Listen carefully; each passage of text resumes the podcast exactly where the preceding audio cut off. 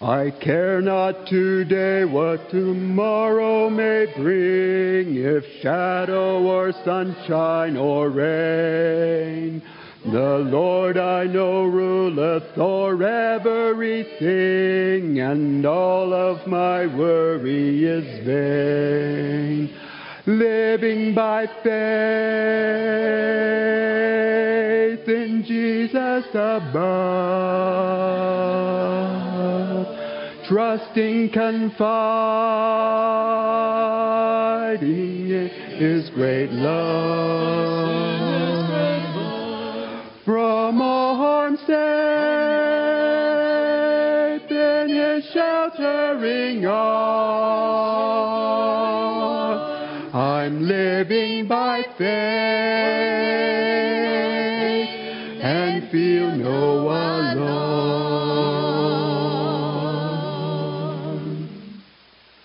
Though tempests may blow and the storm clouds arise, obscuring the brightness of light, I'm never alarmed at the overcast skies. The Master looks on at the strife, living by faith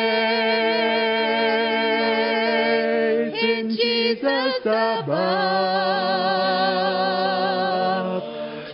trusting, confiding in His great love.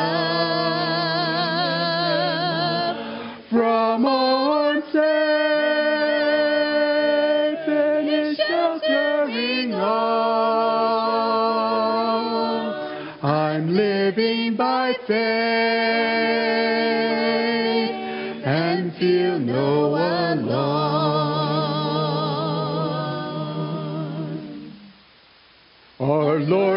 Return to the earth some sweet day. Our troubles will then all be o'er. The Master so gently will lead us away beyond that blessed heavenly shore. Living by faith in Jesus above, trusting, confiding in His great love. From all harm safe in His sheltering arms.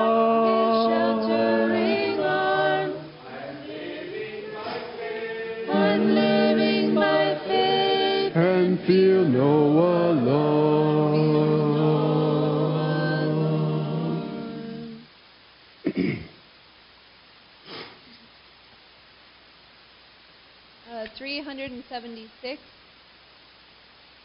376.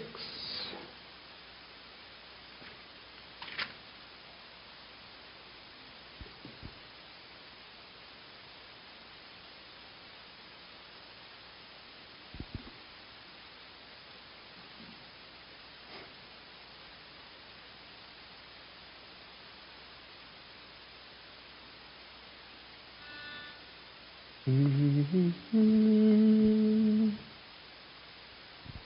paid a debt he did not owe. I owed a debt I could not pay. I needed someone to wash my sins away. And now I sing a brand new song, Amazing Grace.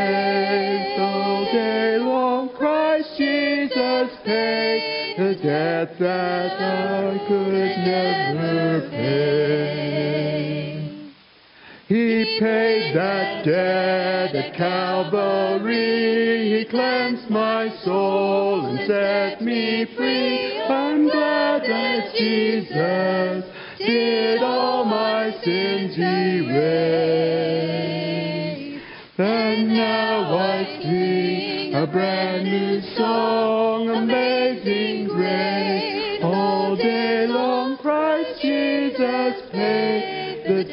That I could never pay. One day he's coming back for me to live with him eternally. Won't it Be glory to see him on that day. I then will sing a brand new song, amazing grace.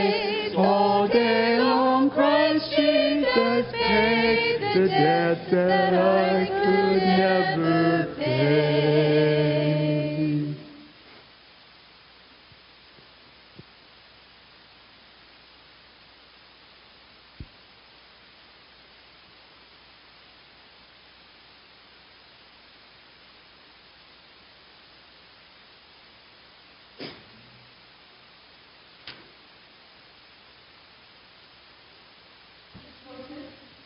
Six hundred forty-six.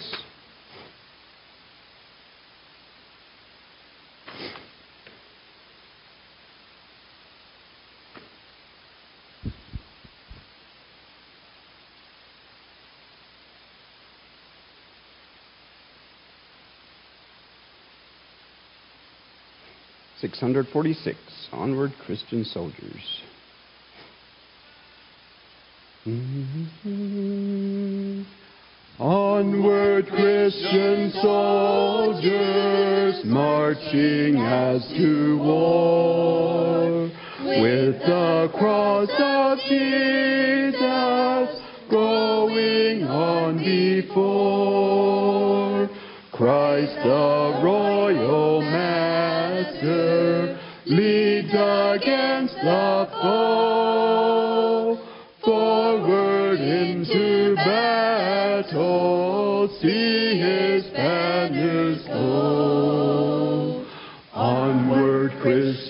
Soldiers, marching as to war, with the cross of Jesus going on before. At the sound of triumph, Satan's host doth flee. On then, Christian soldiers, victory. Hell's foundations quiver at the shout of praise. Brothers, lift your voices, loud your anthems raise. Onward, Christian soldiers, marching as to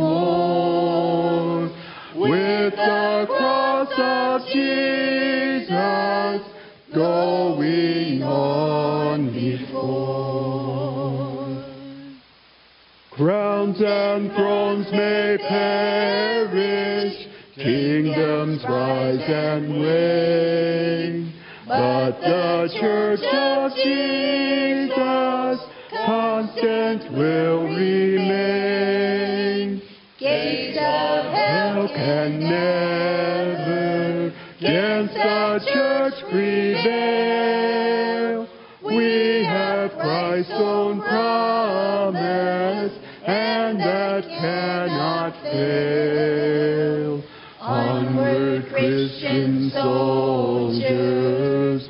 marching as to war,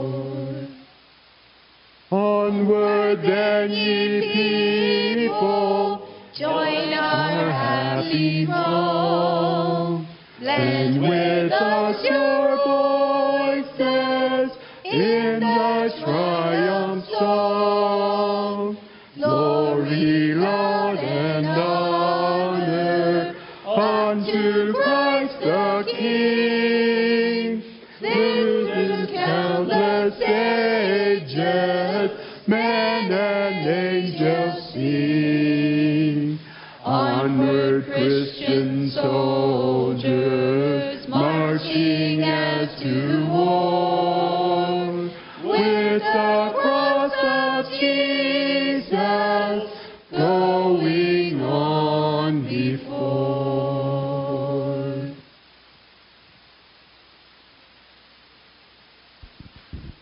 Six hundred sixty-four.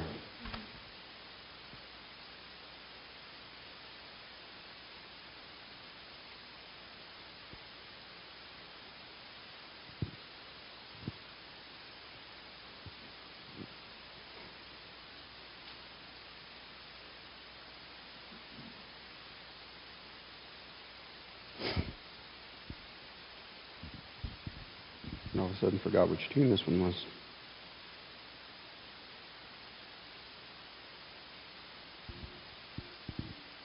Mm.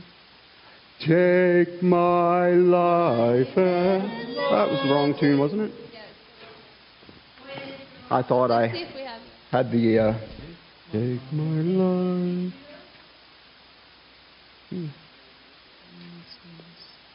Is this a totally different tune than what I know? Because I know I know two different tunes. That's why it confused me. I think 669 is the right one. Now this is the other tune that I know.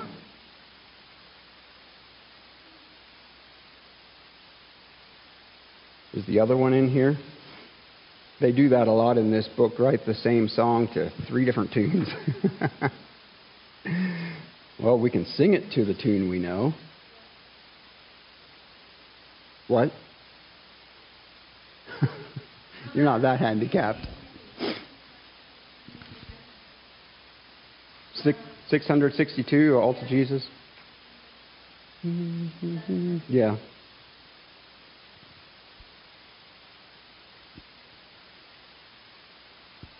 All to Jesus I surrender,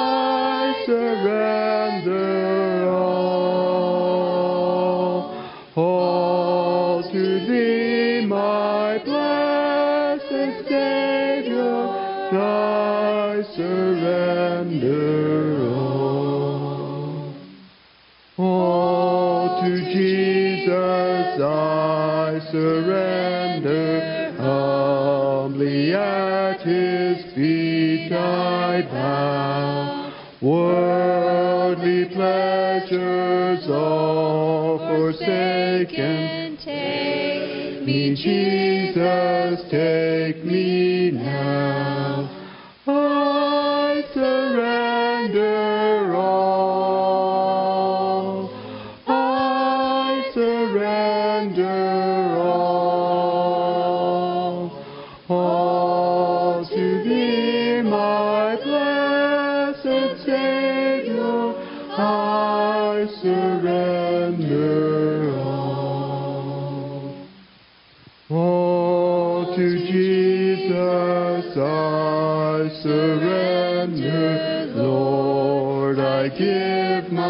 Myself to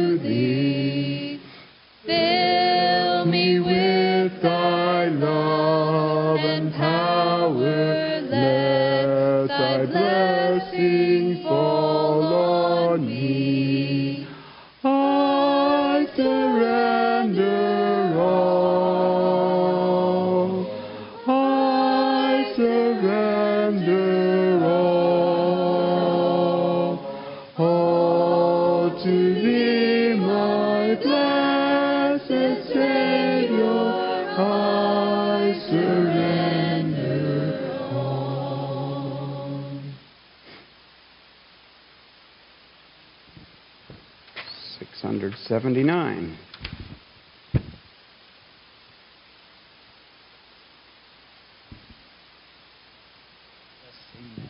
You haven't learned anything about this recently, have you, John?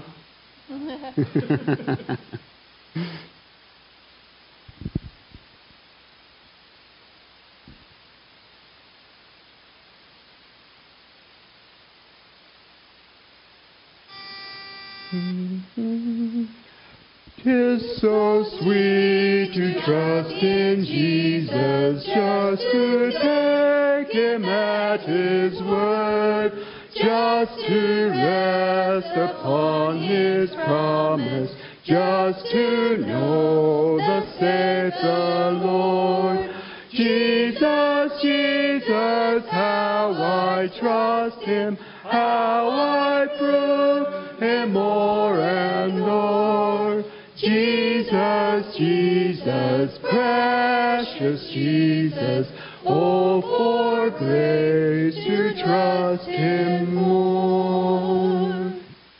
Oh, how sweet to trust in Jesus, just to trust His cleansing blood, just in simple faith to plunge me neath the healing cleansing flood.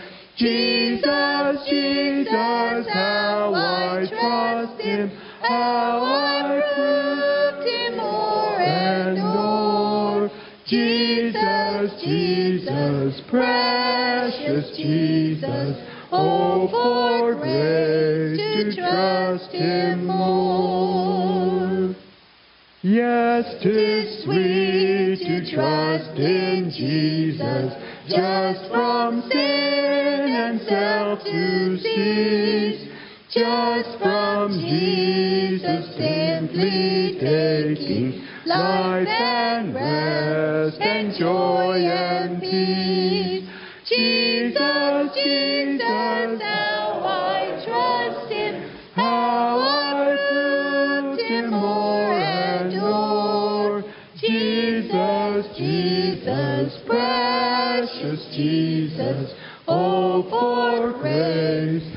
Trust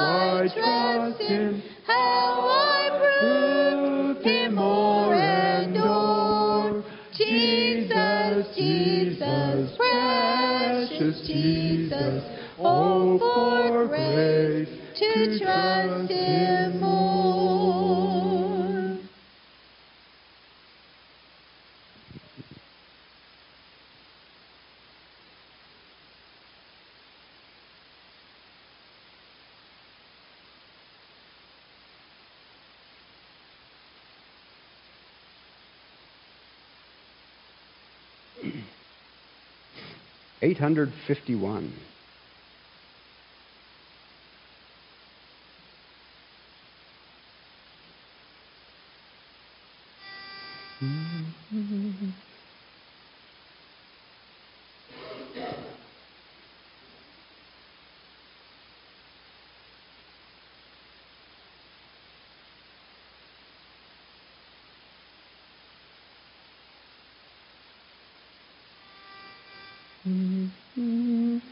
Some glad morning when this life is o'er, I'll fly away to a home on God's celestial shore. I'll fly away.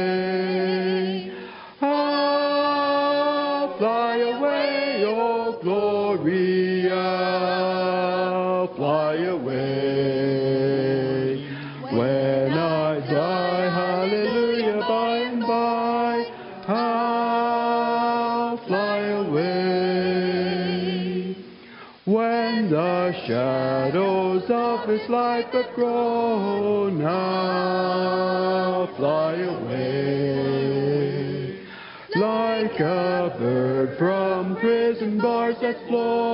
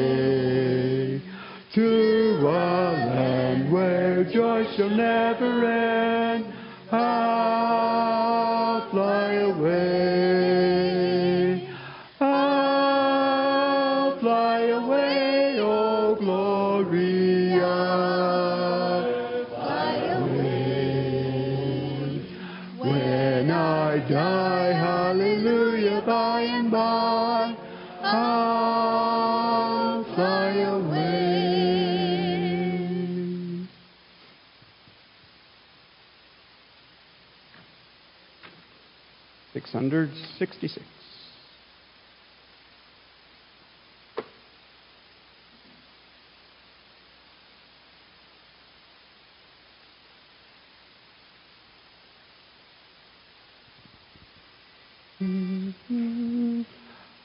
I am thine, O Lord, I have heard thy voice, and it told thy love to me.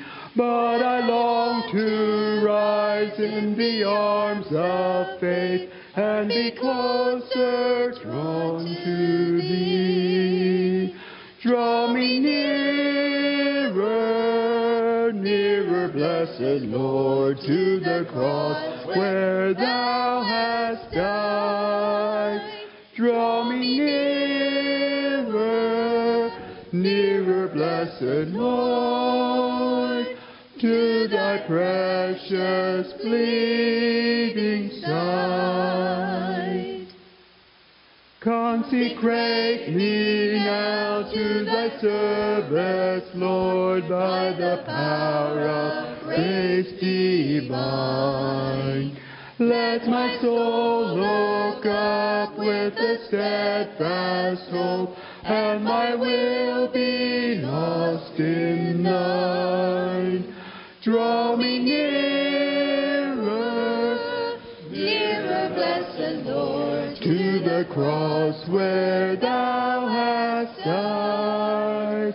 Draw me nearer, nearer, blessed Lord,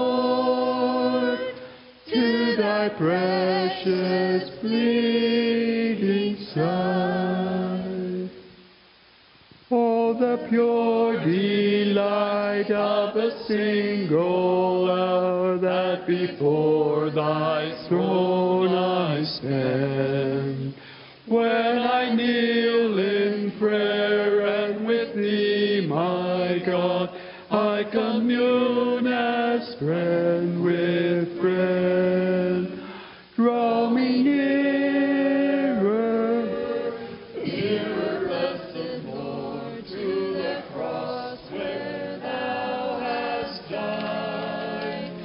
Draw me nearer, nearer, blessed Lord, to thy precious bleeding side. There are depths of love that I cannot know till I cross the narrow sea. There are heights of joy that I may not reach till I rest in peace with thee. Draw me nearer, nearer, blessed Lord, to the cross where thou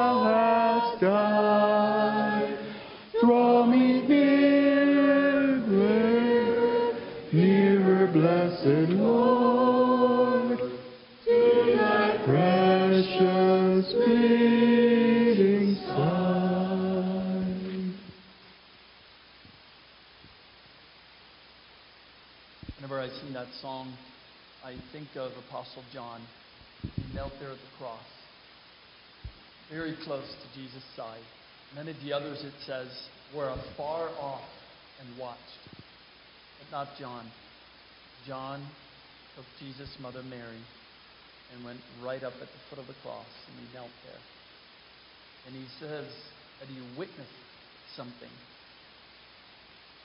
And when I think of what John experienced with Jesus at those last moments on the cross, and I think about others who were afar off, and the difference. Jesus looks at John and and speaks to John and to his mother, and it changed John's life. And so, whenever I sing this song, I just I think of John's personal experience there at the cross, and I hear Jesus inviting me there too. Sometimes we want to stand afar off and look, but Jesus did just come.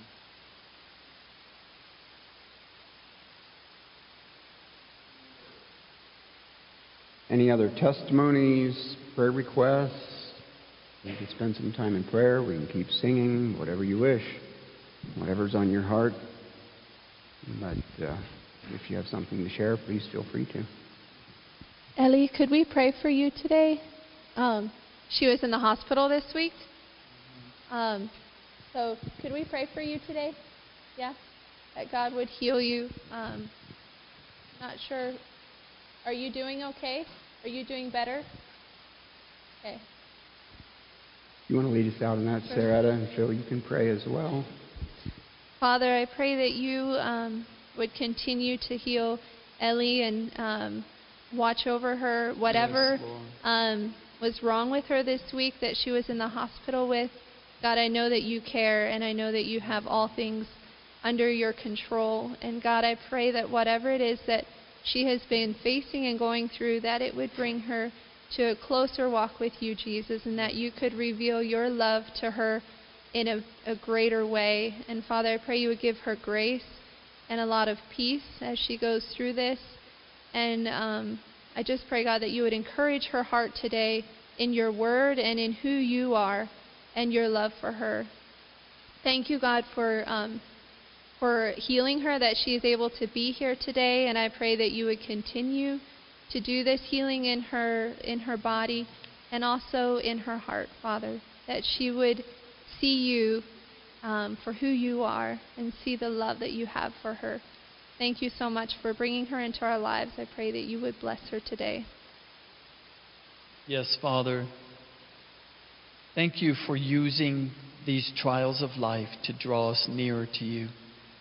Many times they, they do something within us, Lord, that we realize we can't help ourselves and we need help. And so we call upon the name of the Lord, and you promised that whoever calls upon you will be saved. Not only saved with our sins forgiven and but Lord, saved from the trial, saved from temptation, saved from uh, from so many uh, discourage, discouraging thoughts and attitudes and and wonderings and questions. So many things you save us from. You save us from ourselves. And I pray that this week, Ellie uh, was drawn to you, Lord. And I thank you for for touching her body and strengthening her so that she could be here with us this morning. And we commit her to you and ask you that you would strengthen her with all might by your Holy Spirit in her inner man, that she would be rooted and grounded in your love, knowing that whatever happens to us, your love is a constant and you are faithful. Your love towards us does not change. So I pray, Lord, help her to just rejoice in your love this morning, and I pray you would continue to bless her and strengthen her. Thank you for her in Jesus' name.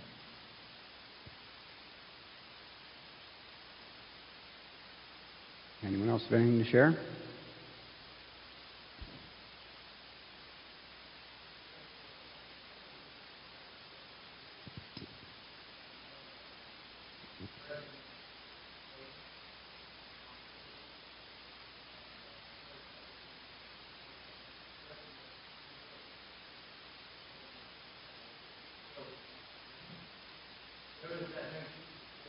Yes,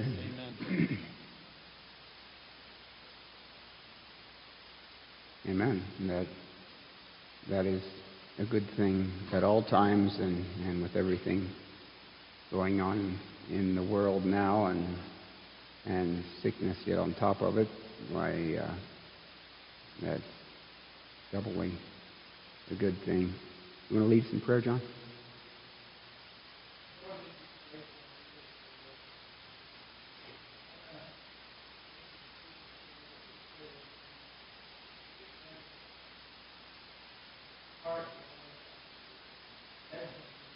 Yes.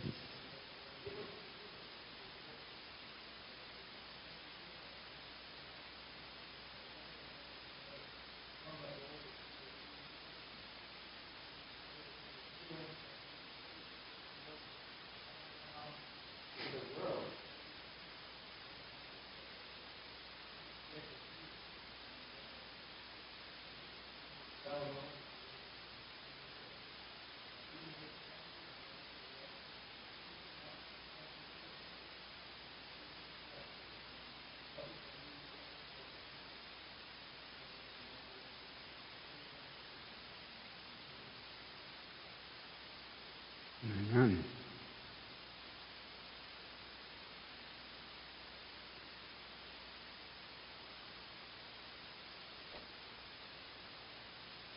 As I mentioned at the start, we're planning on having a communion service today. It's, it's been a while since we've uh, done that, especially with uh, COVID and everything happening. So uh, we'll uh, be following a little bit of different procedures than what we have normally done in the past. I'll let I'll let Phil explain that when he uh, comes forward and and shares the word and and the communion service as well. Um, other than that, I think our, our announcements for today are pretty much the normal ones. Have our meal following the service, and we can. Uh, everyone's welcome to stay and partake in that and uh, be a part of that fellowship as well. Let's sing one more song. I think uh, it would be a shame to have all these great bass singers here and not take make use of their voices. Terry looks a little bit flabbergasted. well, let's turn to number 570 and see if you're a great bass singer. You still have your microphone over there, Addie. Hand that over to Terry and Preston and uh, see if they can. Because uh, you guys, you guys have to lead out on the chorus. 570.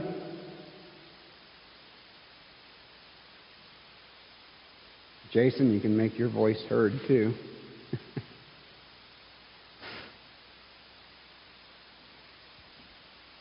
Don't shake your head, Preston. you know it. Sure you do.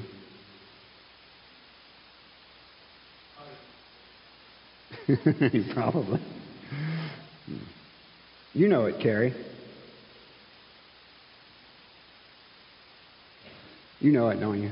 I'll, I'll, I'll try to help you on the bass, at least the first time through.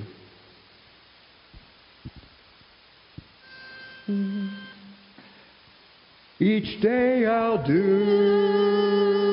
a golden deed by helping those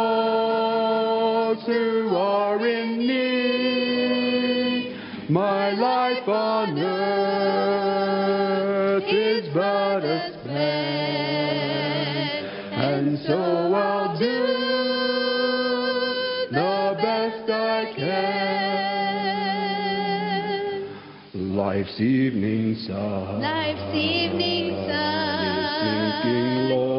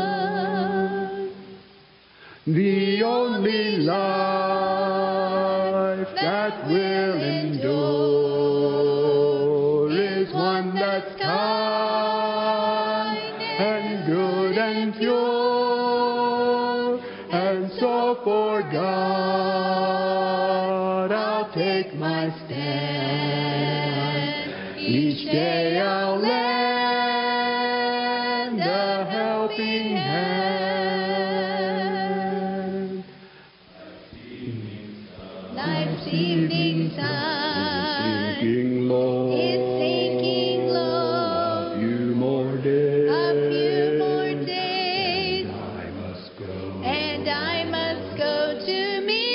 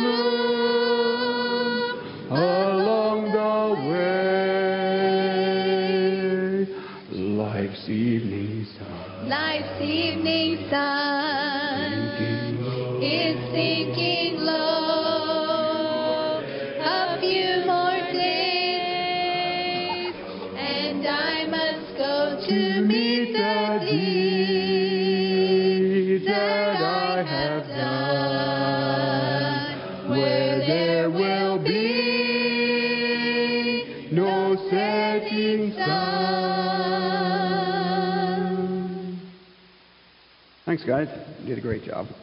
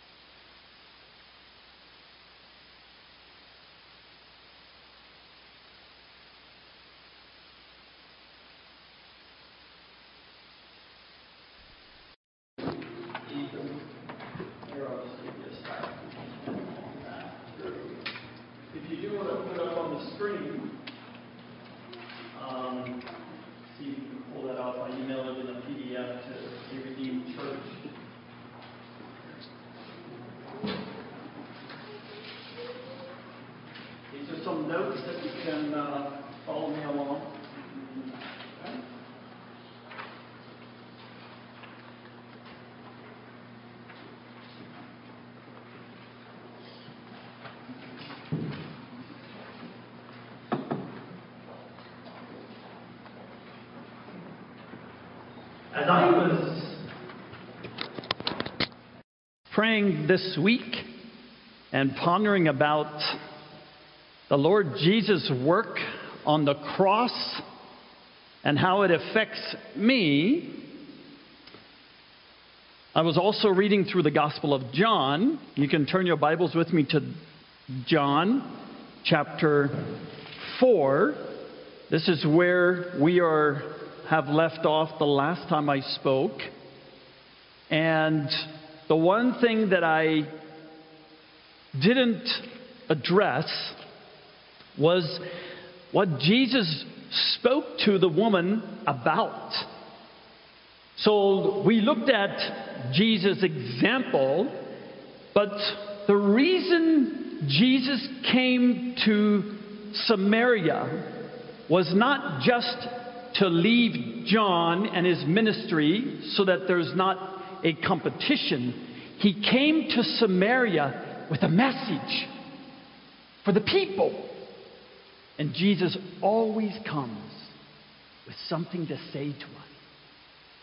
Don't expect Jesus to come and draw near to you as you pray or read the word or you wanting to experience his presence and expect that he will be silent. Jesus is not silent. Jesus has much to say to you and I, and he had much to say to this woman. The one thing, the one thing that he wanted to change in this woman's heart and all of the Samaritans was their faith towards God. And that's still Jesus' goal for you and I. The one thing He wants to change in our hearts and in our thoughts is our worship. He wants to change or redirect our worship. Because many of us worship that which we do not know, just like the Samaritans. Look at what Jesus said to the woman in John chapter 4, verse 19. After Jesus addressed her sin, which she was trying to hide, Jesus exposed it and said, I know about your life and that it wasn't right. Then she says, Well, sir, I perceive. I you must be a prophet. Then Jesus said these words. Well, she continues in verse 20.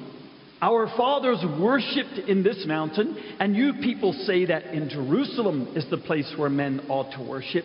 Jesus said to her, Woman, believe me. An hour is coming when neither in that in this mountain nor in Jerusalem shall you worship the Father.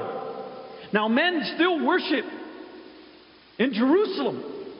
In fact, many Christians still think there's some unique worship they can experience by going to the city of Jerusalem and somehow experiencing in a more earthly way, immersing themselves into the culture of the Jewish uh, culture, etc. Just like Muslims who worship and they go on these pilgrimages. The Hindus, many religions, still seek to worship God in a certain earthly place. Somehow, by them physically going there, they feel they're drawing near to the person they're worshiping. Jesus said, You won't worship God the Father any earthly way or in any earthly place. There's no place on earth where you and I can go physically to draw near to God than what you are right now, than what you are on Monday morning at your workplace, than what you are when you lie down in bed, than what you are sitting around your table or just doing life. If you are seeking to worship God as your Father, God the Father, then you must worship Him in a very different way. Look what Jesus is saying. Verse 22 You worship that which you do not know. We worship that which we know, for salvation is from the Jews, but an hour is coming, and now is, when true worshippers shall worship the Father in spirit. Spirit means in your inner man. You see? Many people are still seeking to worship God with their outer man. The Hebrews did it before Jesus came by taking literal bullocks and lambs and turtle doves and coming to the tabernacle and offering physical outward sacrifice. Man is still seeking to worship through outward sacrifice, something physical, tangible they can see and do and be a part of. Are you worshiping God that way? And you are not worship, a true worshiper. Because true worship is inside, not outside. It affects the outside, but that's not where it starts, and that's not where it is. True worship is in the spirit of a man and a woman, your inner affections of your heart, your thought life. That's who you worship. Where your affections are, that which affects you, that which you think about and meditate on, that's where your worship is. And Jesus was addressing this with her, with the Samaritans. An hour is coming, and now is when the true worshippers shall worship the Father in spirit and in truth. For such people, the Father is looking, seeks. He is seeking, God is seeking those people who get it, that their worship is in spirit. He's seeking you then to be His worshiper. He's seeking to be His worshippers. That's why Jesus came to Samaria. Jesus was seeking those men and women to be his worshippers. God is spirit, and those who worship him must worship in spirit and in truth. And the woman said to him, I know that Messiah is coming. Now she goes deeper. First, he was a prophet. Now she says, I know there's a Messiah, a Savior. She understood, I can't save myself. How shall I worship God without a Messiah? I can't. Yet we try through outward worship to please God. We try to please Him within ourselves, to do things to appease Him, to make Him love us. That's natural. We've been doing that from the day we were born. We've been doing that ever since Adam and Eve have sinned and God put them out of the garden away from His presence. Man has been trying to please God, to appease His anger, to worship Him, to keep the gods away, pleased with them and their anger away from them. The world is still full of people who are trying to appease the gods they worship. Are you? Is this how you are worshiping the Father? Then you haven't understood the Father's love. Because God is seeking for people who worship Him because they've been saved from their sin. They have found a Savior the Messiah. And she began to see this. There's a Messiah coming, which he who is called Christ. And when that one comes, when that one comes, he will declare to us all things. Jesus said to her, I who speak to you am he. This is it. It's me. In considering having the breaking of bread and the fellowship with Jesus, which is really what it is. In 1 Corinthians chapter 11, Paul tells the church at Corinth, he's correcting them because of the way they were having this fellowship together the breaking of bread together, the drinking of the cup. And they were doing it in an unworthy of Jesus way, meaning their worship was wrong. They weren't doing it in a healthy way. They were doing it in a wrongful spirit. Paul, correcting them in verse 23, says to them, of 1 Corinthians chapter 11, verse 23, For I received from the Lord that which I also delivered to you, that the Lord Jesus, in the night in which he was betrayed, took bread. You can read this in John chapter 13, throughout the Gospels. You can read this story how Jesus took bread. And when he had given thanks, he broke it and he said, This is my body, which is for you. Do this in remembrance of me. Now, the Corinthians were, were unhealthy and were incorrect in how they came together and broke bread because they weren't doing it in remembrance of what Jesus had done for them. They were doing it in contentious spirit. Some were getting drunk, others were keeping the food to themselves and pigging out, becoming gluttons, and others just had maybe a couple little figs to eat, and they were very hungry. But the others, they wouldn't share with them. And the guys that had too much wine, they wouldn't give them wine. It was a mess. They were earthly minded. They weren't remembering Jesus. Still today, the devil has one goal, brother, sister. He wants you to come and break this bread and drink this cup thinking of others, not remembering Jesus. Thinking of yourself, not remembering Jesus.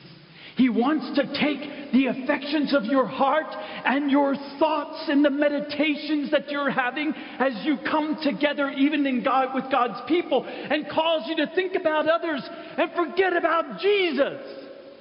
And I beg you, my dear brother, sister, remember Jesus.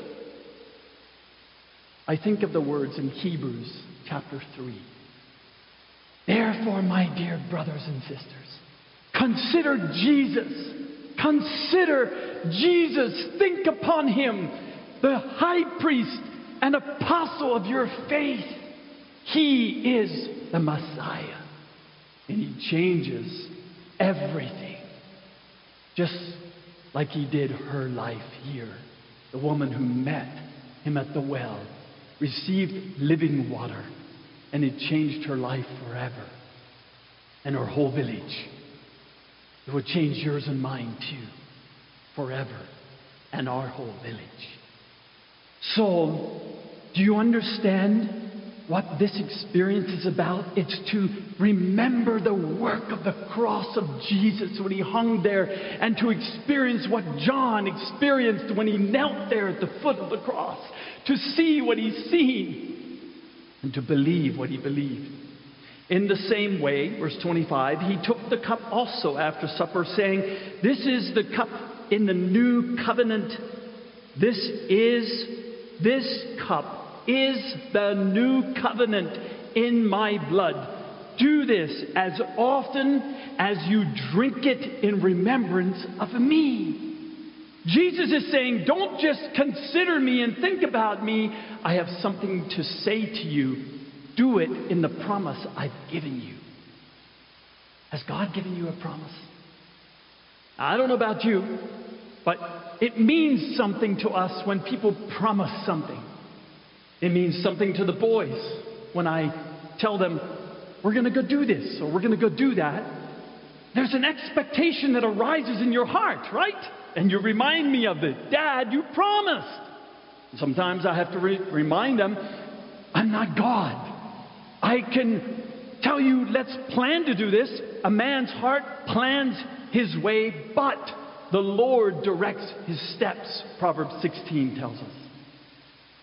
But not so with God. God fulfills his promise. So Jesus today is coming to each one of us as you take this little wafer piece and do it in remembrance of him, and you drink this little cake cup of juice that is just an, a, a, it's, it's only a symbol of the life that he's promising to you and me. Jesus is here to make a promise with us. And you and I get to remember his promise and be renewed in it. And it changes us. Turn your Bibles with me to Colossians. I was going through the book of Colossians as I shared with you in pondering these things. And in Colossians chapter 1, Paul speaks to the church here and he says to them, We give thanks to God the Father of our Lord Jesus Christ, praying always for you, since we heard of your faith in Christ Jesus. And that's exactly what happened with this woman and her village is that they believed Jesus was their personal Messiah. God had fulfilled the promise of the Messiah to them. That day, they received the promise of Jesus, giving them eternal life. And it changed their life. And Paul is saying to the church here, since we heard that you received this promise, your faith in Christ Jesus, and the love which you have for all the saints. Because of the hope laid up for you in heaven, that promise that there is a hope, a home in heaven for you, that's one thing Jesus promises you and me today. Have you considered that promise? There's a heaven, there's a home, and He's promising it to you and me. A place where He dwells. Like He said in John chapter 14, I go to prepare a place for you. That where I am, there you may be also. Which this of which you previously heard in the word of truth, the gospel, which has come to you, just as in all the world, also as it, as it is constantly bearing fruit and increasing, even as it has been doing in you, also since the day you heard of it and understood the grace of God in truth. What I want to point out to you here in this scripture is what Jesus pointed out to this woman. True worship redirects our focus and our thoughts to our Creator off of anything created onto the Creator. Just like Paul spoke to the church in Rome about and warned them of a deception, a very sly one, which I wonder as you sit here today, if the Holy Spirit will have to do some redirecting in your focus of your worship and how you worship God in your spirit and truth, He, he is mine, and I pray He will yours. Romans chapter 1, Paul is warning the church about these people who, in verse 21, for even though they knew God, there's a knowledge about God. They know God is God. You and I do too, right? But they did not honor him as God or give thanks. But they became futile in their speculations, and their foolish heart was darkened. And I ask you today, how much speculation is in your worship? How much guessing are you doing about God? How much of your relationship with God is based upon knowing God, knowing about God, but a lot of guesswork? If it is, then there's a lot of darkness in your relationship with God. Because speculation darkens the heart and it makes it foolish. And professing to be wise, they became fools and exchanged the glory of the incorruptible God for an image in the form of corruptible man, of birds and four footed animals and crawling creatures. Then look at verse 25. For they exchanged the truth of God for a lie and worship and serve the creature rather than the Creator who is blessed forever. If your life has read like this, if you've read this verse in Colossians chapter 1 like this, Oh Lord Jesus, we give thanks to you, our Father and our God, and, and you, you come to Him with this kind of prayer, but it says this Since we heard of your faith in man and your love for God. Is that how it is for you? Is your worship a, a bounced off worship? You know what I mean by that? Is it a worship that is directed towards man and then bounces up to God? So you worship God through men. You allow men to lead you to God. Your worship is processed through other men's minds and words, and that's how you get to know God and worship God. You follow men to God. I tell you, I've realized in my life that this darkness can overcome us like a setting sun. You know, the sun sets, sets, sets, and it becomes kind of twilight. And all of a sudden you're like, whoa, it got dark in here. And that's how this can happen to you and I. The Lord Jesus has come for this Samaritan woman who was distracted in her worship to take it right back to a personal relationship with Jesus, who she met up front, close and personal. He became her Messiah that day. And that's why I laid that out, that sheet of paper there. The Bible is full of verses, dear brother, sister, that warn us never to put our trust in men. But only our faith should only be in God, and we are commanded to love people. But do you know how full the church is of people who are looking to trust men and love God? Love God and trust men. We are looking for leaders we can trust.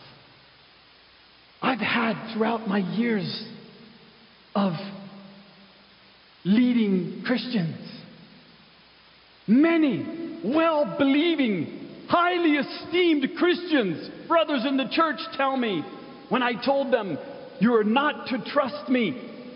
You're commanded not to trust me. You only have one command, and that is to love me, not trust me in any way. They said, You're wrong.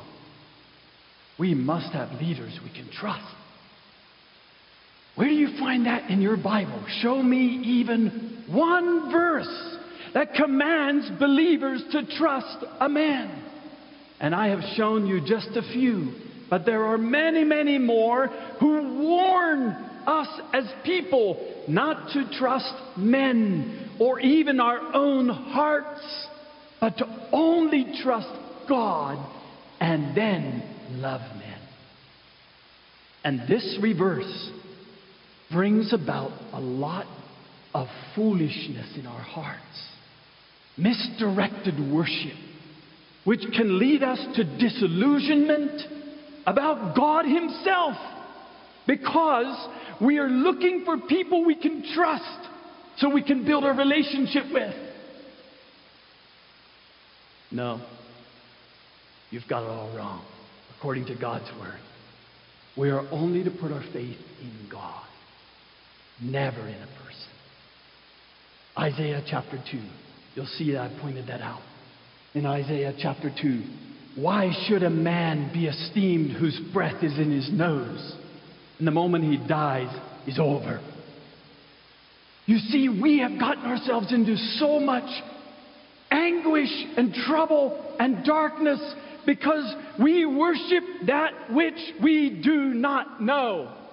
We worship God through men, and men we don't fully know. But God comes to us. Jesus comes to us like he did that woman in the well today with a promise. You can trust me. That's his promise. You can trust me. Do you? Do you take him at his word and only put your faith in Jesus alone? And then, and then only, dear brother, sister, are we set free to truly love our fellow men? When we stop seeking to trust each other and we commit to loving one another. And we pursue, as 1 Corinthians chapter 14 tells us, pursue love. It becomes the pursuit of my relationship with you becomes it's in this five letters L O V E, for love. Love. That's the pursuit of how I'm building a relationship with my wife, my boys, the brothers and sisters in Christ, all the saints. And I want to point that out to you. Look what he says. And the love which you have for just the few who hang out with you. Is that what he's saying to them? No. For all the saints. That means every Christian. You are to pursue to love all the family of God. Well, I wonder how many walls would come tumbling down between churches and relationships would be restored and healed if we just obeyed this single verse. Put our faith in God and worship that which was not created. Put our trust only in Him and then pursue to love one another as the scriptures command us to in so many places. Continuing on in building this fellowship because this is what communion is all about, dear brothers and sisters. Today, you're testifying, you and I, that when I break this bread and share this cup together with God's family, I'm testifying that I put my faith in Jesus Christ. He becomes my personal Messiah.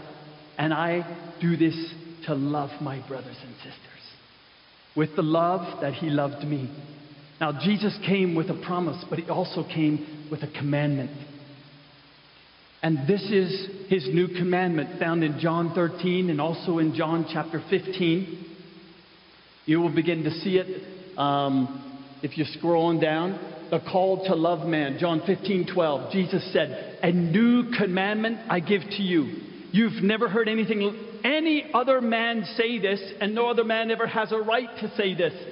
Love me as I love you. Don't ever tell your children that. Don't ever tell anyone that. Love me like I love you. No. There's a greater love than man's love that is so imperfect and so human, it will fail you. But you can come to them, come to Jesus, and hear Jesus say to you, Love me just like I love you. And then out of that love, experiencing the love of God in your own heart, then you can love others with that same love. Perhaps not perfectly, but you can pursue that. That becomes the pursuit of your life.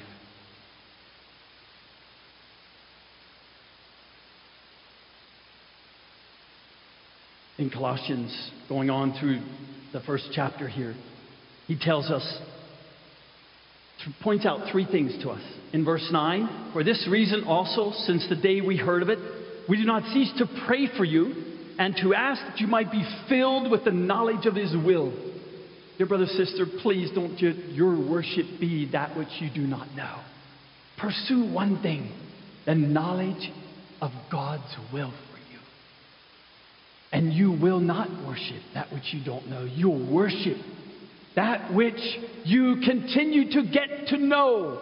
You will grow in knowledge, in all spiritual wisdom, and in understanding and this knowledge will empower you. Verse 10 so that you may walk in a manner worthy of the Lord and to please Him in all respects, bearing fruit in every good work and increasing in the knowledge of God. That becomes your life. And that will strengthen you. Look at verse 11. With all power, according to His glorious might obtaining of all steadfastness and patience. And look at this joyously. Joyously perseverance. Joyful perseverance. As heaven looks upon your life, can they see these three things? Your faith and affection is set on things above and not on things on the earth. Your worship is that which God Himself is seeking out in your heart and filled with the fellowship and getting to know Jesus. And your walk, your life, is one that is in a, in a pleasing way, in a way that you're seeking to please Him with your whole life. And that will bring forth fruit, love, joy, peace. The fruits are coming out. You're like a tree that is planted by the rivers of water. Psalm 1. Jeremiah 17. He who trusts in the Lord will be like a tree who is planted by rivers. And you bring forth that fruit right when it's needed, in its season. When love is needed in your life, fruit comes out. When peace is needed in your family, the fruit of peace comes out. You become filled with that heavenly wisdom and spiritual understanding, verse 10, like it tells us in James 3, that sows the fruit of righteousness in peace. When joy is needed, the fruit is there in your life. It bears fruit in its season. Your life does. Your tree gives to those around you the fruit they need in their season. A fruitful tree. And a tree that will endure. Strengthened, verse 11, with all power, not from yourself. That's not, you can't bear fruit because you're determined to do so. Oh, I'm going to be patient. I'm going to be patient. I'm going to be patient. Have you ever seen someone try to be patient? How do you know that someone's trying to be patient? You know. There's a long line from here over there to the door. They're really trying. Boy, you can see it all over them, their efforts to be patient. But when someone is patient, you can't tell. Can you? They're just there. Calm, waiting, persevering. Lord, what do you do, want me to do with my time right now? There's someone that needs love? Or you're in a hurry? Be my guest. That's patience in its season. The other is you're trying to be patient. But your very trying is impatience, and everybody knows it. It doesn't bring forth the fruit of patience. Doesn't make them feel good about how patient you are, does it? It doesn't make encourage them to be patient. They want to get out of your way, man. Let this guy. You can go first, no problem. I'll be behind you, not in front of you. Bearing the fruit comes from within and yet from without ourselves. The Holy Spirit coming into our spirit and in its season that it's needed, bringing it forth. Something you and I can't force to do. We need a Messiah. We need a Savior. Those moments, we need someone to put our faith into and to believe that all things are working together for my good this very moment. And then just rest and trust and experience Him and know Him that moment. Know His presence is right here, right now. And then give thanks. That's what He says. For the attaining of all steadfastness and patience joyfully. This is a lot of fun waiting in line, having patience. Who says having patience is fun? Only one crazy person on the earth, a Christian. That's who. If you see anybody having fun with patience, they must be born again. They must be born of the Spirit of the living God and be trusting in their heart, in Him, in their heart for their time. Outside of that, it's my time, my dollar, and I really need you to get out of my way and hustle. Because I'm important. My time's important. And you're infringing on my time. You see how misdirected the affections of our heart can be and how it affects us. So, dear brother, sister, Set your mind on things above. Chapter 3, Colossians. If you're raised with Christ, keep seeking the things above, where Christ is seated at the right hand of God. Set your mind on things above, not on things on the earth. Or else you'll be like me. You'll end up in the wrong apartment. Or almost. This morning I came home from a run, and guess where I had my head? Like this. I don't even remember what I was doing. I didn't have my phone. I was walking up. I just walk up the steps. I go, come to the door, and I go, whoa, this is not my apartment. I'm out of there. Quickly running for the other apartment. I should have looked up, but I was looking down at my feet. And you end up in the wrong apartment. Yeah, you will. You trust in man instead of God. You'll end up in the wrong apartment, brother, sister. In a place that can never be your home. You'll never feel at home there. You'll be a visitor at best. But if you put your faith, trust in God, and then begin to pursue love with the saints, you'll find a home, fellowship with Jesus and with the Father. Jesus promised it, and today He's standing to promise it again to you and I. I'm going to read you this verse in closing in John chapter 14. And this is what the woman at the well and those in Samaria in this village experienced with Jesus. Jesus gave them a home by showing them the Father. And they began to see they are God's children. It's not just those Jews down in Jerusalem who get to be called God their Father. No, in fact, when Jesus said they could call God their Father, they crucified him. They picked up stones and said, We're going to kill you because you call God your Father. That's how they felt about Jesus' message. But the Samaritans got to experience God as their Father these days with Jesus. This is what they got from Jesus in John chapter 4, in John chapter 14 verse 23. Jesus answered and said to him, If anyone loves me, he will keep my word, and my Father will love him, and we will come to him and make our home with him, our abode. That's where they're going to they're going to live. God the Father and Jesus will live within you and me. And so as we come together to break bread, dear brother, sister,